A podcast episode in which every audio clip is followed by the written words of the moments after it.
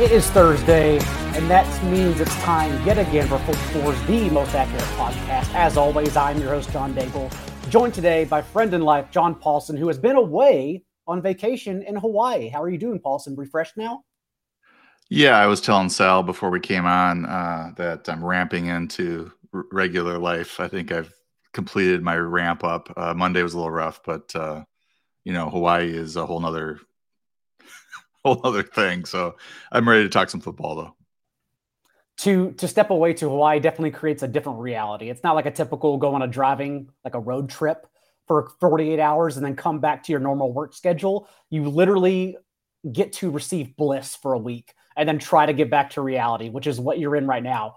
But while you were away watching some beautiful sunsets and volcanoes, the NFL, I can assure you, kept moving. It refused to stop for me, unfortunately. And so what I've done here for today, Paulson, is carefully curate a list of the top 10 veterans I believe could lose value post-draft and just having a player of significant draft capital added behind them. I don't count typically 4th, 5th, 6th, 7th round guys as someone who's going to make an impact immediately, but I truly believe this list of 10 players may fall off the map. And really, I don't know what you're going to say. That's why I'm so excited about this, because perhaps you know the list, but perhaps you have a different opinion that they won't fall off the map. And I want to start with Allen Lazard, who's currently going as the wide receiver 51 in best ball leagues right now, because we have a significant update. Sammy Watkins even just added to this roster on a 1-year, $4 million contract. Packers, as we know, double dip at the end of the first round.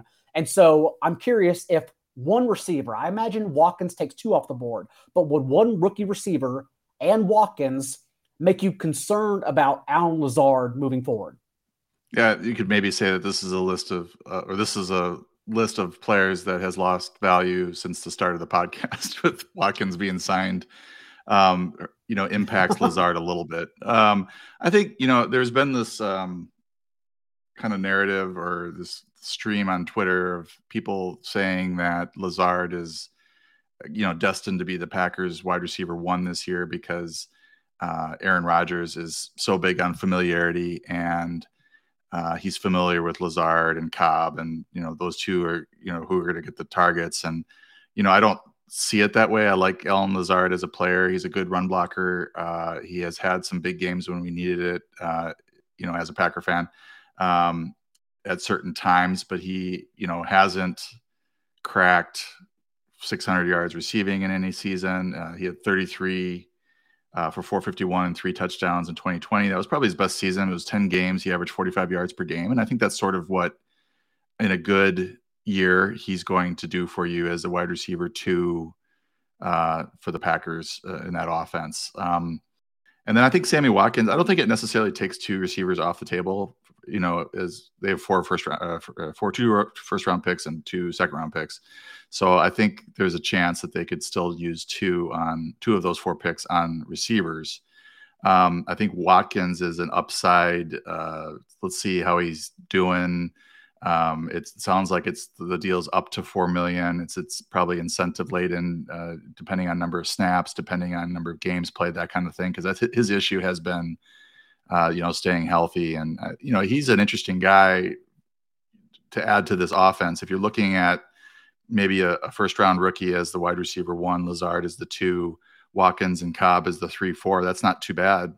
You know, if you're hoping that one of Watkins and Cobb is available each week, they're both getting a little bit injury prone. So I just would like to put some cold water on the Lazard as going to be the wide receiver 1. I don't think I'd rather bet on a first day receiver. I might even bet on a second day receiver ahead of him in terms of targets. I think Rodgers is going to spread this ball around. It's going to be a very different offense. It's not going to be the Devontae Adams show.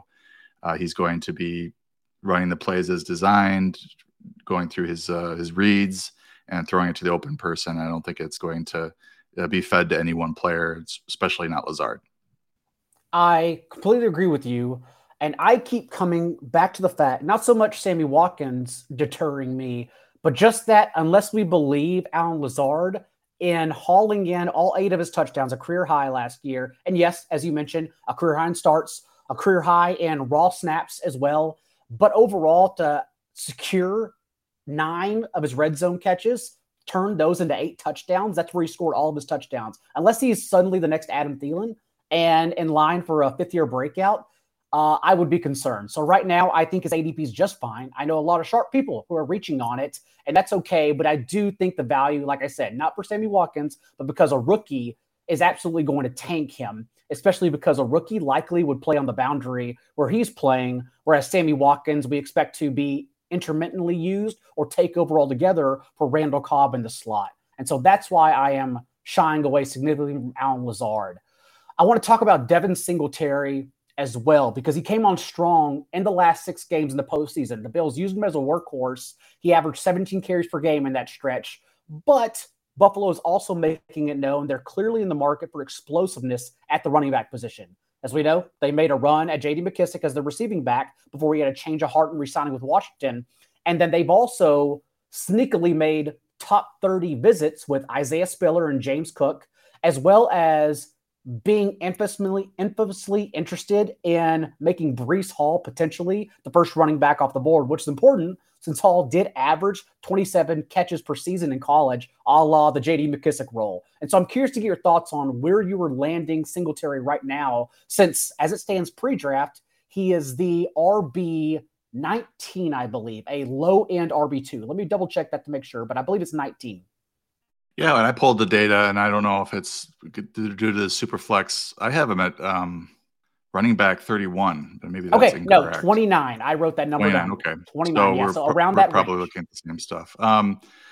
That's interesting information in terms of the visits and what they're, because if you look at this backfield and you just look at the depth chart, it looks fine. Like they don't look like a running back is a big need. Singletary was good for them. He's 4.6 yards per carry. Not that that's the greatest stat in the world, but he's a dual threat type guy. He averaged 17 touches per game in his final 9 games.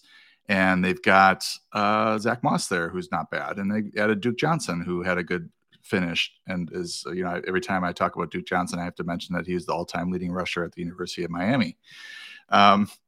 So, in a vacuum, I wouldn't think that they'd be looking at running back as a priority. But, if they're making these, having these invites and doing these visits with these high-end running backs, then yes, day 1 or day 2 running back is going to affect his stock. And it does indicate that they're not, 100% sold on him being a bell cow. But you look at what they did in the last season, they really fed him. And if he comes out of this and they don't draft a running back and, Thursday or Friday, then I think he's going to be a phenomenal value at, RB 29, RB 31. I think it would be my biggest riser post-draft, honestly, if he somehow escapes the draft without a running back behind him, especially one on day 1 and day 2.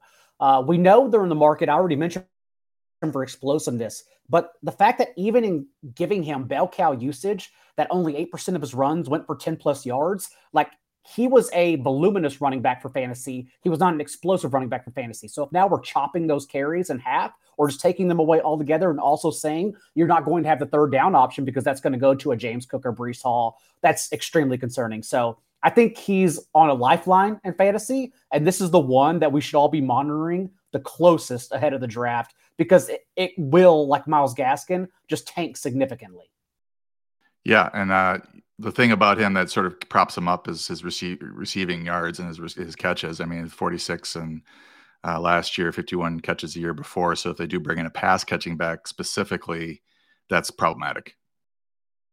Washington has also surprisingly been to the market for a wide receiver at number 11, in particular, Chris Olave. I mentioned it last week on the podcast with Field Yates, but Josh Norris pointed out that Ron Rivera, since 2011, had only made 3 personal visits with the Panthers, 2 pro days, and he happened to make one just this past week with Washington to Ohio State's pro day, and then did not ask for a private interview with Garrett Wilson. He instead asked for a private interview with Chris Olave. So if we're connecting the dots, we think it's Olave added to Scott Turner's offense.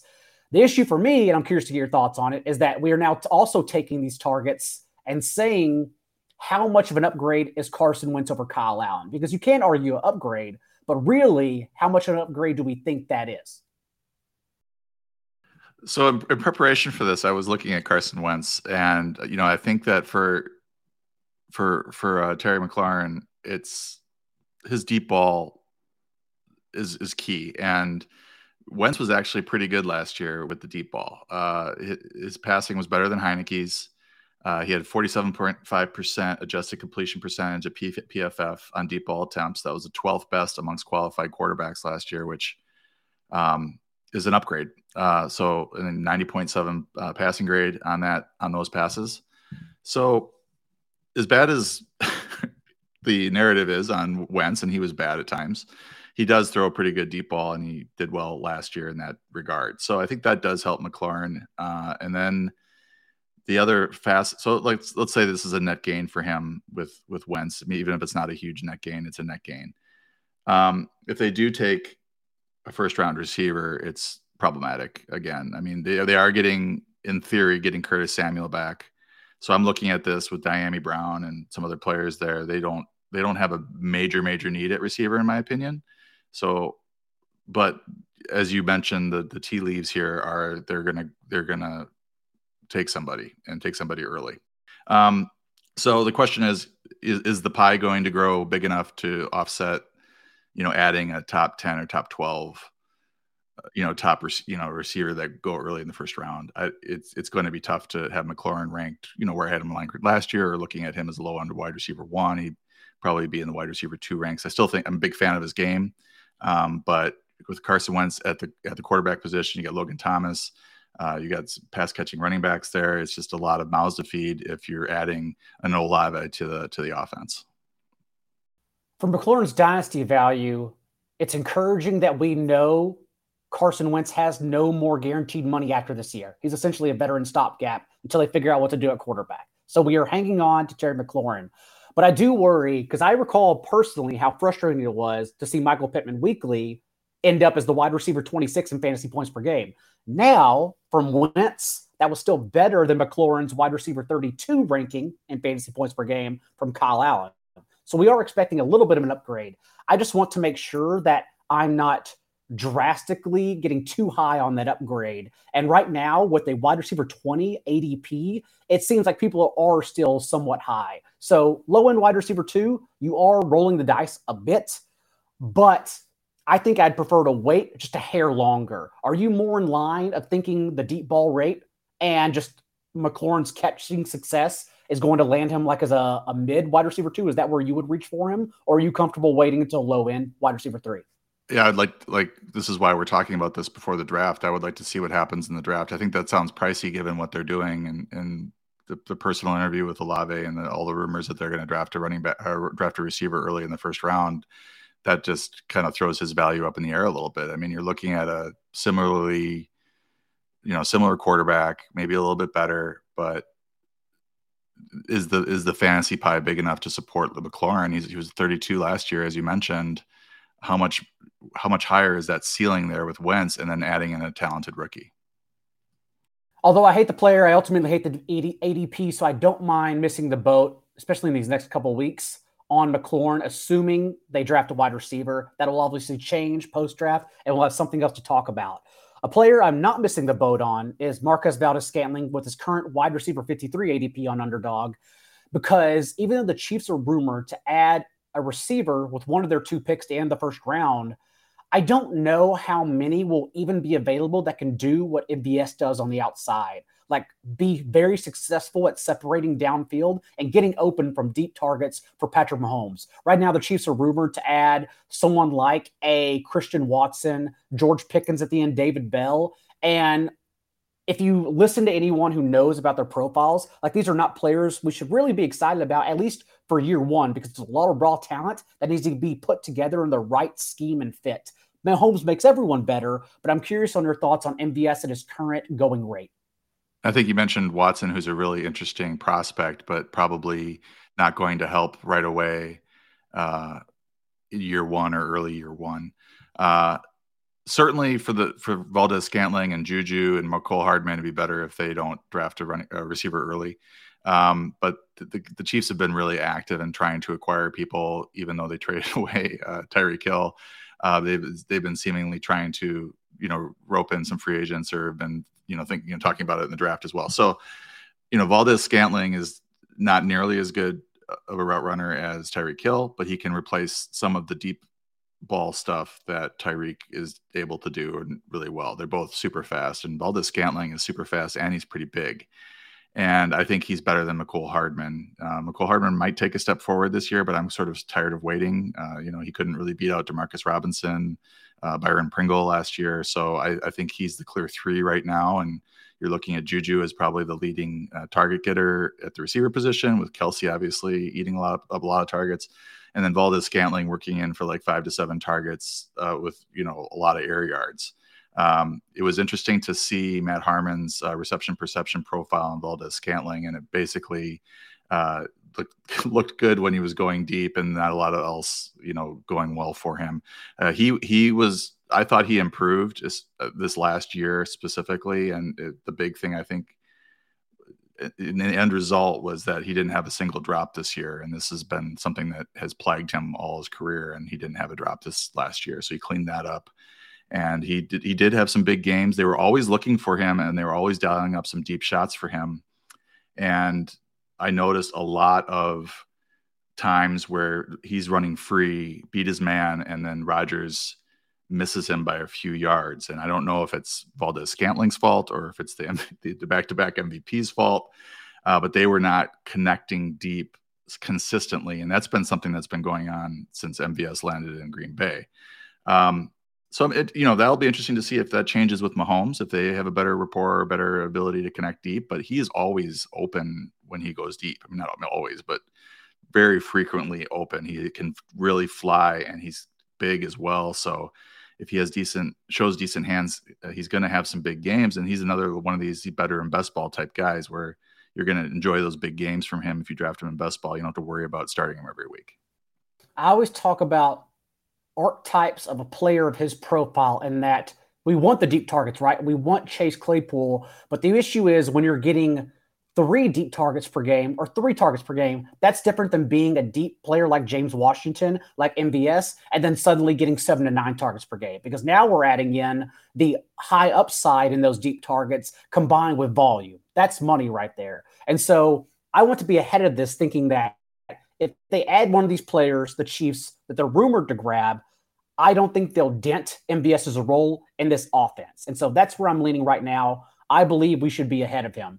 A player of opposite profile, and it's interesting because right now, with Cordarrelle Patterson and the Falcons, I'm curious to get your thoughts, because the Falcons are rumored, for one, to draft a quarterback. They're all over the board because they need help all over the place.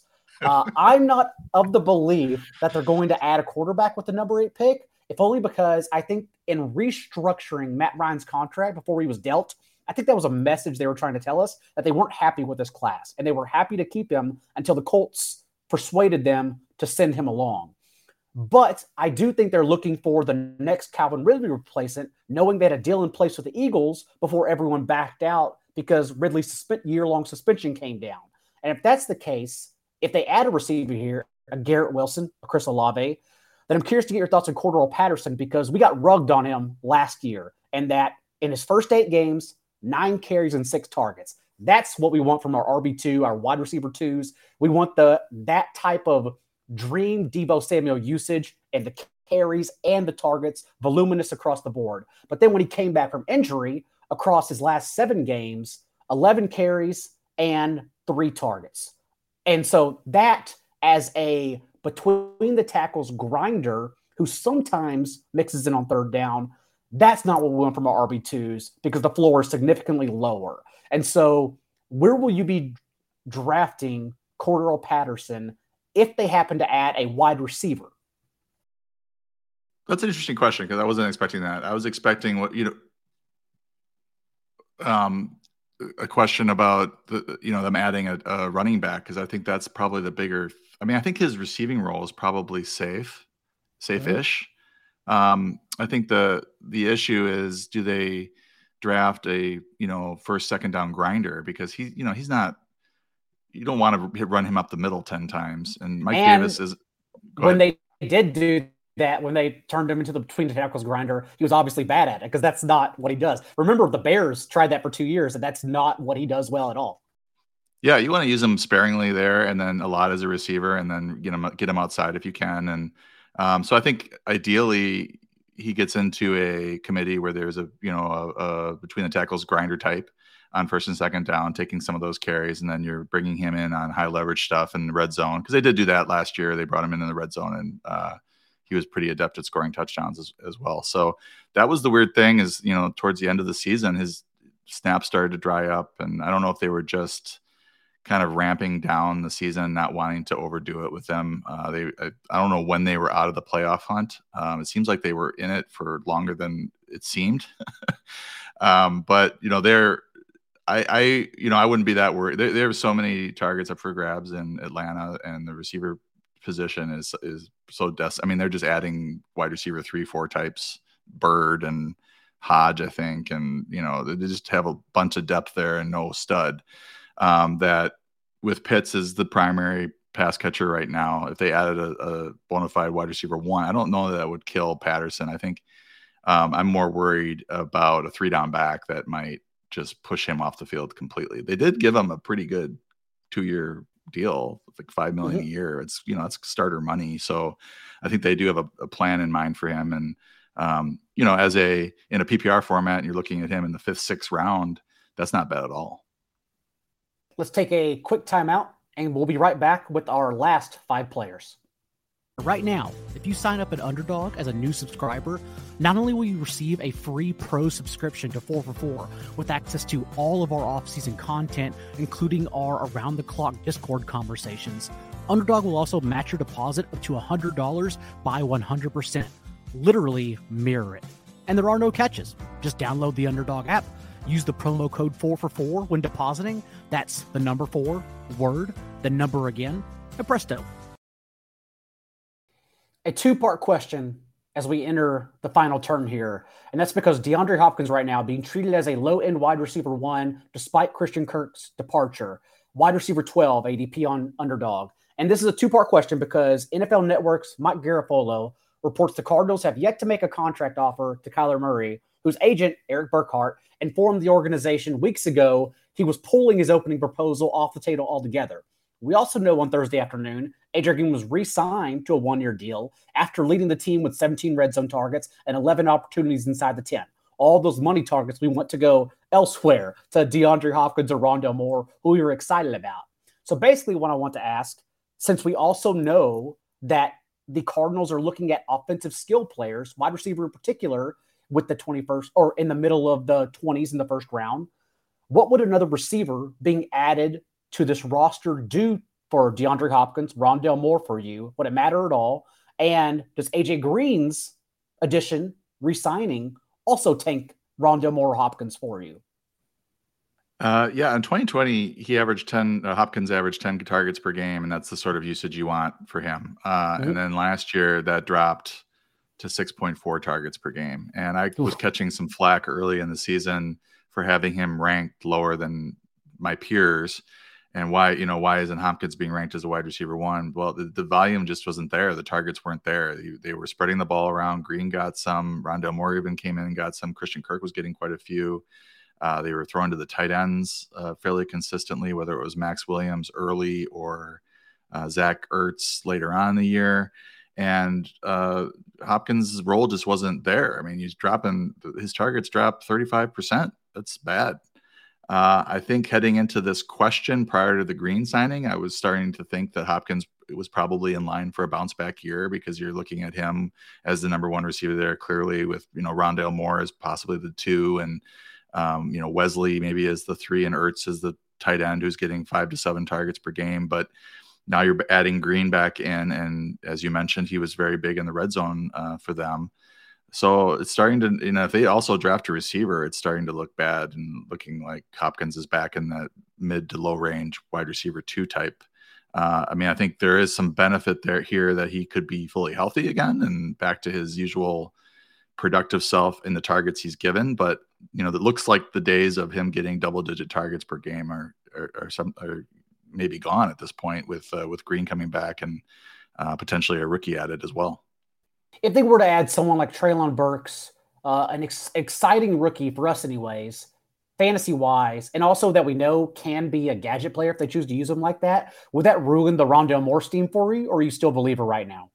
Well, Rondale, doesn't do or hasn't done much downfield. And, right. You know, looking that at 1.7 ADOT is not helpful for fantasy. And it, you know, and I like Matt Harmon's work, and you look at his rookie profile, and it's just, he's a guy that's going to get the ball around, you know, line of scrimmage and try to make something happen. And so it sort of depends on how much he's on the field. If he's able to play and he's, you know, sort of a quote unquote starter, which now with Green back, I don't know that you can really count on that. Because they like Wesley as well, and that they bring him in and they use Rondale when he's on the field. I think the fact that Kirk is out of the way, because Kirk played so much in the slot, that Moore's production there, you know, role there could grow quite a bit. But with Green back, you're starting to it takes a hit on his upside, I think. So now we're going into the draft, and he might add another receiver that would. But I know they really like Rondale, so. You know, I don't know that, you know, with Green back, they're going to be really targeting receiver in the first 2 days. And if they don't, then I think his role's fairly safe. I mean, I think he probably plays 60, 70% of the snaps. And that could lead to some pretty good games for him, because they do use him when he's on the field. I agree. I'm still very high on Rondale Moore. And re-signing A.J. Green, I immediately ran to update our available targets and air yards tracker. And the Cardinals did lose significant vacated targets, right? Because they re-signed A.J. Green from last year's production. Thus, they have the 16th middle-of-the-pack wide receiver targets missing from last year, 103 total, which is essentially Christian Kirk's volume. And so we are hoping, for better or worse, that Cliff Kingsbury stays true to his word and will literally plop Rondale Moore in the exact spot, the slot that Christian Kirk was used last year. And they're just going to run him like that. And that's something, because I know the type of ceiling and profile that Moore has, I still want to bank on. And if it comes back to screw me, so be it, because I want to be ahead on players with his explosiveness. Also, with the Cardinals, is that they could be adding a running back day one or perhaps even day two. Both Breece Hall and James Cook have been rumored.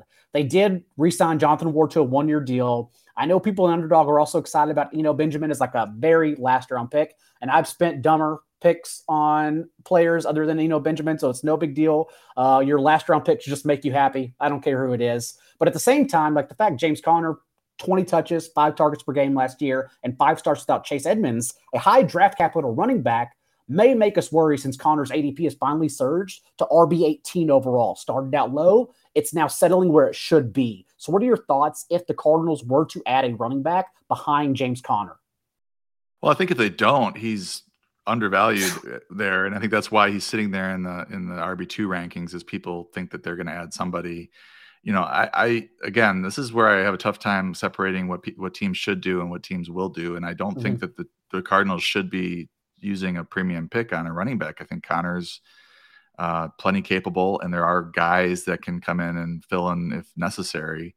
But if they do, you know, if they get a premium running back in, and they're going to use them like they used Edmonds and Conner when they were together last year, then Conner is sort of devolving into, you know, the primary carry guy, the primary goal line back, and, you know, not getting a whole lot of third down usage. Receptions decrease as well if they bring in a pass catcher, because that's what basically Edmonds was doing last year. And when they were both healthy, you know, Conner's upside was basically in his touchdowns, and he scored a lot of touchdowns last year. So we should sort of see who they bring in and the skill set that they bring in. And if it's a pass catcher, then we might be back to where we were last year. I'm going to stay strong and overweight on Conner. Conner, Leonard Fournette, and Cam Akers are still at 3 running backs. I want to make sure I keep piling on until ADP catches up with what I believe is their correct number. And right now, in my opinion, they're still behind on that. Moving on to the Patriots, we don't have to talk about the Cardinals, fortunately, anymore. We're now talking about Patriots wide receivers, which I'm sure you are very confused about, because I put Jacoby Myers in the list for you to discuss. And it's more about the Patriots being involved. Bill Yates even hinted to it on last week's show when we discussed draft rumors. He thinks they still go skill player after the Devontae Parker trade, since all these big money deals they did in offseason last year, they basically structured Kendrick Bourne, Nelson Aguilar, Hunter Henry, and Jonnu Smith to be done in 2 to 3 years, so they could void the contracts and get out of it. So there is room to allow a raw green talent to grow behind Parker and in that offense with Mac Jones this year. And so from a stance on whether or not they draft a rookie, like, what do you think about Jakobi Meyers and his 2 career touchdowns since they did add Devontae Parker? You know, Parker coming in there, I think, hurts Meyers and Bourne. I mean, I think that's – but you're kind of wondering as you head into the next season, like, they're going to have to add somebody, whether it's in the draft or, you know, free agent probably. I mean, they're probably not going to go into the season with Meyers, Bourne, and Aguilar again.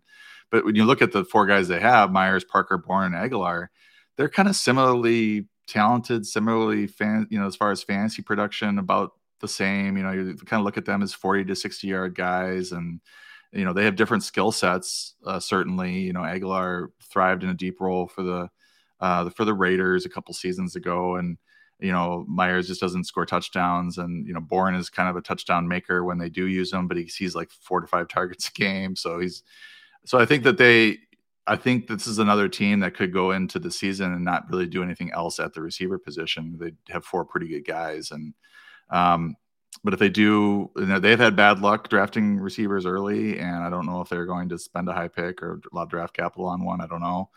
But they probably want to support Mac Jones and give him a stud to grow with. And if you're talking about somebody that can kind of grow, you know, you're probably thinking somebody that's a little bit rawer, and he's probably going to have a tough time getting on the field ahead of these guys who have experience, and 3 of them have experience in the offense and all that. So we'll see who they add.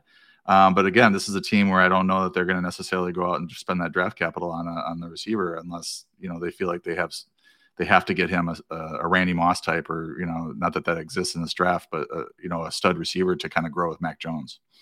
Devontae Parker at least adds the red zone presence they wanted from the Kilharry this entire time. Like, that's where I keep coming back to Parker. But overall, I've even though he has schooled Stephon Gilmore from time to time and their matchups between the Dolphins and Patriots games, I'm still have never been really a Parker, not a believer, but he got his large extension from 8 games a stretch with Ryan Fitzpatrick whenever Preston Williams was injured his rookie year. Until the time Preston Williams got injured that year, Williams actually led Parker in targets on the team per game, because like Williams was genuinely becoming the better player, and then not as an explosive player who actually needed all of his speed. That torn ACL's rookie year just tanked his career from there. And so I still worry about Parker, but will they feed him in the red zone? And then thus he delivers fantasy points for sure, but I still don't mind being behind him on ADP.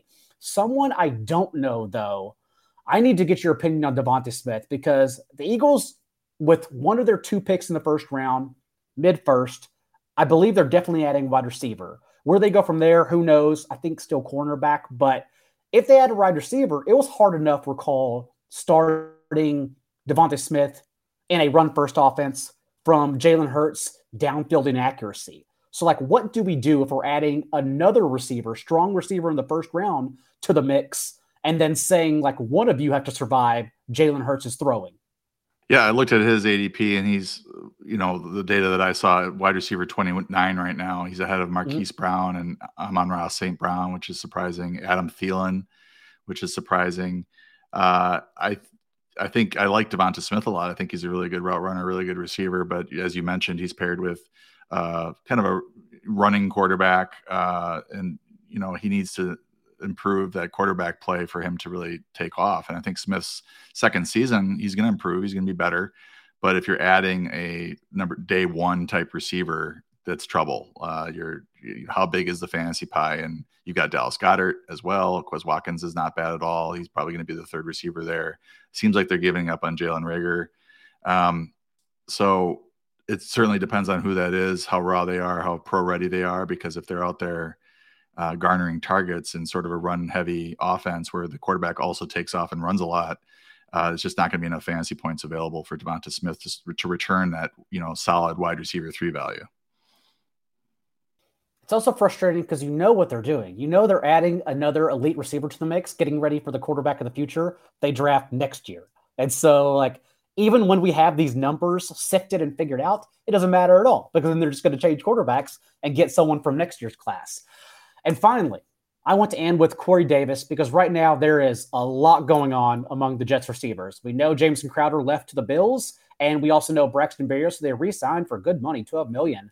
averaged 7.9 targets per game in the few starts he made without Crowder last year. But at the same time, the Jets have been hard in the wide receiver market, reportedly trying to trade for Deebo Samuel, A.J. Brown. They ran on Tyreek Hill as well.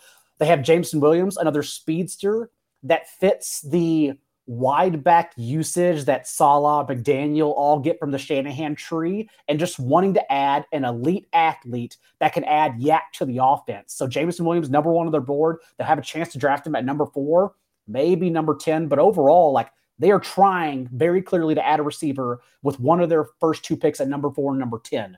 So what happens to you? I wrote Corey Davis in the show notes, but Corey Davis is just an analogy for Jets receivers. What happens here among all of these guys, including everyone's favorite Elijah Moore?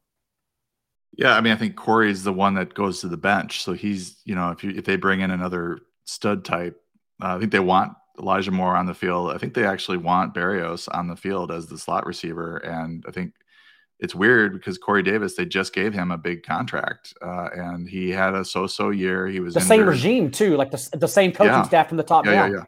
Yeah. So they identified something with him in his final season with Tennessee and then brought him in for a lot of money. And then, I think he played 9 games and he had some big games and he had some games where he just flat out disappeared. So, to see that they're in on all these big names, really trying to make a splash. They're not just trying to add a good receiver. They're trying to add top-notch receivers.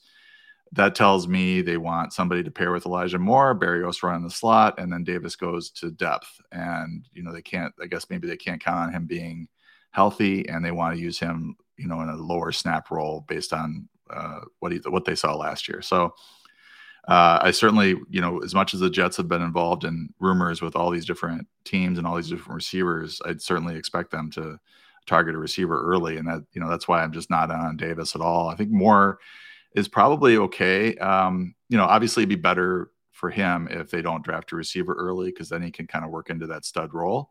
But if they do bring in another first round receiver, then Moore, is going to take a little bit of a hit because it's not, it's still the Jets offense right now. Zach Wilson has some upside, but this is not a high octane passing attack where he can support 2 or 3, fantasy receivers. And I think Berrios is going to end up being sort of as far as PPR is concerned, kind of a thorn in the side of fantasy owners who don't have him or who have Moore or who have whoever the rookie is that they draft, because he's going to be he gets open and he ends up producing when he's on the field. They hand him the ball sometimes and even in the red zone. And he's just going to be that guy. It's another Berrios touchdown or another Berrios game where he had 12 fantasy points and kind of ate into the rest of the receiver's production.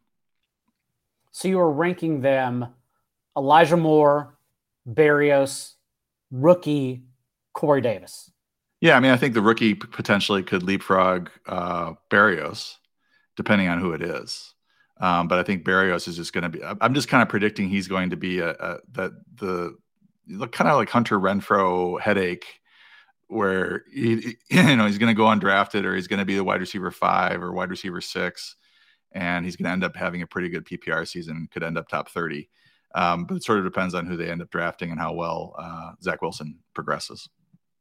That's why Jameson Williams is so interesting with one of those picks, because after a January injury, we also know he probably won't be ready for week 1, or at least be brought along slowly, since long-term is in mind and having such high draft capital with him. But we will wait to see. Good luck to all 10 veterans who we just talked about, because now we put the curse on you.